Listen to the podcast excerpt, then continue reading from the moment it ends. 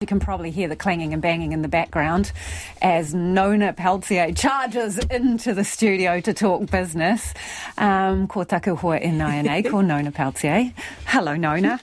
Creeping in there silently by stealth. What are we talking about today, please? Uh, let's just talk about uh, AFT Pharmaceuticals. Okay, let's. I love this company in a way because its it, it, its report wasn't awesome their net profit was down a third, but that's partly because they've been investing for growth and they had some big licensing fees the year earlier. And so this time around, they didn't have that.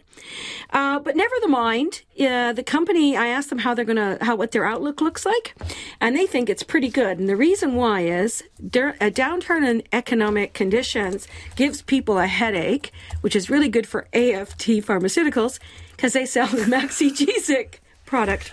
So I there you go. What, what else did. do I have to say? I see what you did there, Nona. Yeah. Um, have you got some numbers for us, please? Well, I can tell you the market wasn't thrilled with, uh, you know, AFT, and they marked him down 3.6%. But overall, the index fell just two points today to 11,322. There were other disappointing results. So, look, two point drop, not much really. And then the Kiwi, of course, yeah. rose to 62.6 today. So that's a big gain over 62. yesterday. 62.6. That's okay. like a whole U.S. cent. Not so much because of what we what's happening here, but just or a be- penny, as they say in America. Yeah. a whole penny. Mostly because of the U.S. Federal Reserve um, minutes from their recent meeting, which kind of suggested that they think maybe we don't have to go as hard on interest rate hikes.